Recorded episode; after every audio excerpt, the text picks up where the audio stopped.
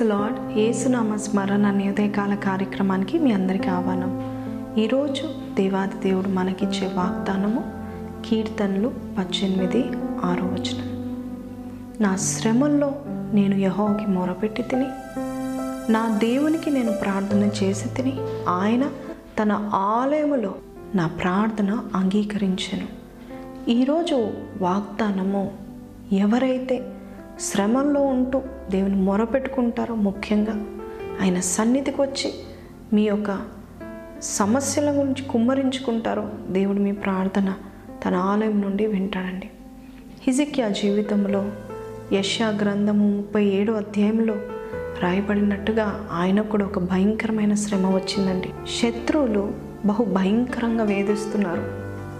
హతమార్చాలని పొంచి ఉన్నారు. అటువంటి సమయంలో హిజిక్యా దేవుని మందిరంలో కూర్చొని ప్రార్థిస్తాడు. దేవుడు తన ప్రవక్త అయిన యశ ద్వారా ఉత్తరం ఇస్తాడు. ఆ తర్వాత హిజిక్యా శత్రువు అయిన అశూరు రాజు తెలుసుకొని నీవు అనుకుంటున్నావు? నువ్వు ప్రార్థన చేస్తే మీ దేవుడు నీ ప్రార్థన వింటాడని అనుకుంటున్నావు? నేను ఈ లోకాన్ని జయించాను ఇన్ని దేశాలను ఆక్రమించుకున్నాను. వారు కూడా ఇలాగే వారి దేవతలకు ప్రార్థన చేశారు. కానీ నేను వారిని ఆక్రమించుకోలేదా? నీవు చేసే ప్రార్థన కూడా అంతే. మీ దేవుడు వారి వల్లే రక్షించలేడు అని హిజిక్యాతో ఈ శత్రు రాజు చెప్పినప్పుడు మరొక్కసారి హిజిక్యా ఆలయానికి వెళ్ళి వారు రాసిన ఉత్తరమును ఆలయంలో పరిసిపెట్టి ప్రభా సైన్యములకు అధిపతి దేవా బహుశ్రమంలో ఉన్నాం. నేనే కాదు నీ జనులు నీ ప్రజలు. భయంకరమైన శ్రమల్లో ఉన్నాం. ఈ రాజు క్రూరుడు అనేక దేశాలను ఆక్రమించాడు. ఈ చిన్న ఎరుషలేంని కూడా ఆక్రమించడానికి వచ్చాడు. మరి నీవు సైన్యములకు అధిపతి యహోవ కదా. నీవు మా ప్రార్థన ఆలకించండి. నీ మందిరముకు వచ్చాము నాయన అని మొరపెట్టుకున్నాడు. కన్నీరు కార్చాడండి. దేవుడు ఆయన ప్రార్థన దేవుని ఆలయంలో నుండి విని గొప్ప కార్యం చేశాడు. ఏం చేశాడు తెలుసండి? ఒకే ఒక దేవదూతని పంపించాడు. ఆ ఒక్క దేవదూత శత్రు సైన్యంలో ఉన్న లక్ష ఎనభై ఐదు వేల మందిని ఒక సెకండ్లో హతమార్చేసింది ఒక రాత్రిలో శత్రు సైన్యము ఎటువంటి సౌండ్ లేకుండా యుద్ధ కేకలు లేకుండా వారు కన్ను మూసేశారు.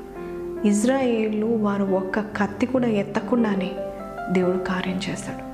ఇంత గొప్ప దేవుడు అండి నీవు కూడా నీ శ్రమ దిమ్నమును మొరపెట్టినప్పుడు దేవుడు నీకు ఉత్తరం ఇస్తాడు. ఇంకా దేవుని ఆలయముకు వచ్చి నువ్వు ప్రార్థన చేసినప్పుడు తన ఆలయంలో నుండి నీ మొరను ఆయన అంగీకరించి ఆలకించి నిలబెడిపిస్తాడు అన్న జీవితంలో కూడా తన గొడ్రాలైనప్పుడు ఆయన సన్నిధిలో మొరపెట్టుకుంది. ఆయన ఆలయంలో అందరూ లంచ్ టైంలో తినడానికి అందరూ బయట కూర్చున్నప్పుడు తిను మాత్రం ఒక్కతే అన్నము పక్క పెట్టేసి లంచ్ పక్క పెట్టేసి దేవుని ఆలయములో కన్నీరు కార్చిందండి. ఆమె శ్రమ దినమున మొర పెట్టుకుందండి. ఆమె మొరను విన్న యాజకులు సహితము తాగినావా? అని అడిగేంత వరకు ఆమె కన్నీరు కారుస్తూ ఉందండి. తను మొర పెట్టుకుందండి. నిజమే దేవుని ఆలయంలో నువ్వు పెట్టిన మొర ఆయన వింటాడు ఆయన మర్చిపోడు.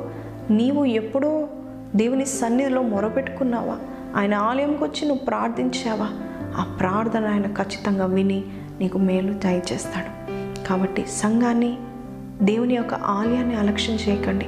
అక్కడ ఒకవేళ నువ్వు వచ్చినట్లయితే ఖచ్చితంగా ప్రార్థన చేసి మరి ఎందుకంటే నీ మొర ఆయన ఆలయం నుండి విని నీకు ఉత్తరం ఇస్తాడు. మీరు కూడా దేవుని ఆలయంలో మీరు మొర పెట్టుకున్నప్పుడు ఆయన చెవులో మీరు చెప్తున్నట్టే. కాబట్టి దేవుడు మీకు ఆ కార్యమును చేస్తాడు. దేవుని సన్నిధి అంత గొప్పది. ఆయన ఆలయాన్ని మర్చిపోకండి. మీ ప్రార్థన విని దేవుడు మిమ్మల్ని దీవిస్తాడు.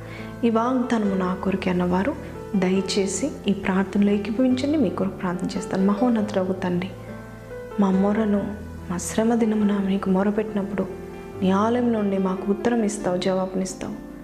నువ్వే సహాయం చేయండి నాయన. మొరపెట్టడం మాకు నేర్పించండి. నువ్వు వినే దేవుడవు నాయన. నీ ఆలయముకు వచ్చి మేము ఏదైతే అడుగుతున్నాం అది నువ్వు సహాయం చేస్తావు నమ్ముచ్చు ఈరోజు ఎవరైతే మొరపెట్టుకుంటున్నారో శ్రమల్లో ఉన్నాను ప్రభు అంటున్నారో వారిని విడిపించి నడిపించమని ఏ స్పర్శిత నామంలో అడిగి పెట్టుకుంటున్నాం తండ్రి. ఆమెన్. ప్రైజ్ లోడండి హ్యావ్ అ నైస్ డే మరి ఈరోజు వాగ్దాన్ని ఎత్తి పట్టుకోనండి నెమ్మరు వేసుకోండి. దేవుని సన్నిధిని మర్చిపోకండి. మళ్ళా రేపు కలుద్దాం.